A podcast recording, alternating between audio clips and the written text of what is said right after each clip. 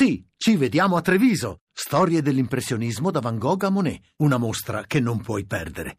Main sponsor Unicredit. Tutto su lineadombra.it. Radio 1 News Economy. 17 e 32 minuti, buonasera da Giuseppe Di Marco, tutte positive le borse europee a pochi minuti dalla chiusura. Bene, Piazza Affari trainata dai titoli bancari e da Mediaset che segna un rialzo superiore al 20%. Ha azzerato i rialzi invece Monte dei Paschi di Siena che sconta le incognite sull'aumento di capitale. Fra poco ci collegheremo con Milano per gli aggiornamenti. E parliamo ora delle esportazioni dei distretti industriali italiani, un export con luci e ombre. Secondo il rapporto di Intesa San Paolo, i 147 distretti censiti hanno registrato un calo dello 0,7% nei primi nove mesi di quest'anno rispetto allo stesso stesso periodo del 2015, ma non è andata allo stesso modo per tutti, come spiega Fabrizio Guelpa della Direzione Studi e Ricerche di Intesa San Paolo, al microfono di Amalia Carosi abbiamo comunque raggiunto i livelli del 2015 che erano i massimi degli ultimi anni e siamo in un contesto in cui il mercato internazionale non è cresciuto, la crescita delle import mondiali è stata attorno allo zero con un piccolo calo per i paesi emergenti e una piccola crescita per i paesi sviluppati. Per quanto riguarda l'export italiano dei distretti bisogna fare delle distinzioni, quali settori che vanno meglio e le zone? E per quello che riguarda i settori sono andati molto bene gli alimentari, i prodotti da costruzione,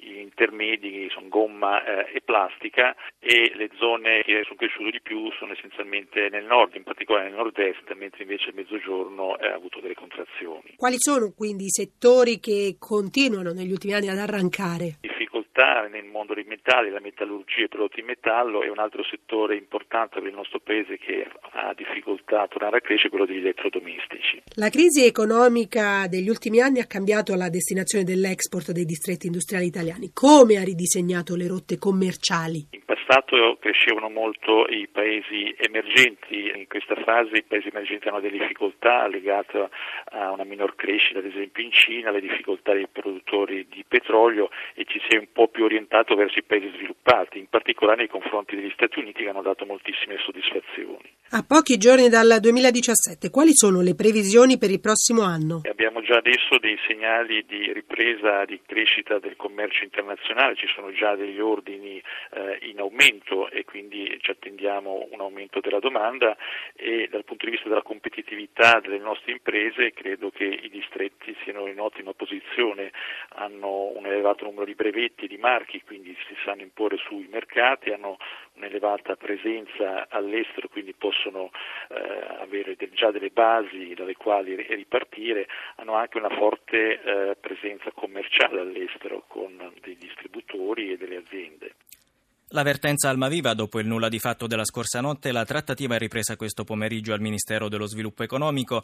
Si sta procedendo con una riunione ristretta. L'obiettivo è quello di scongiurare il licenziamento di 2.500 persone nelle sedi di Roma e Napoli.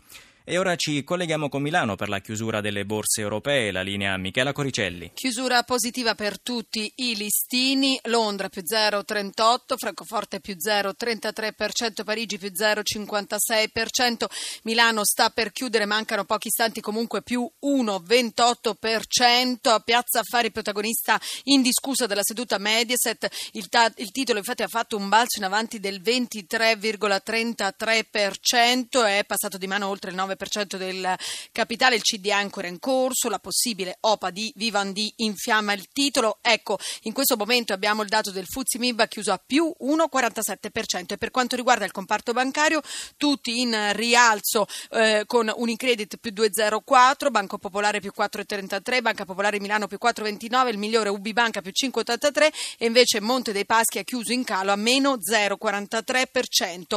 Eh, positive dunque tutte le borse, anche Wall Street procede in territorio positivo da Jones più 0,31, Nasdaq più 0,34. Linea allo studio. Grazie a Michela Coricelli, è tutto. News Economy torna domani alle 11.32 per riascoltare questa puntata www.newseconomy.rai.it in regia Ezio Bordoni.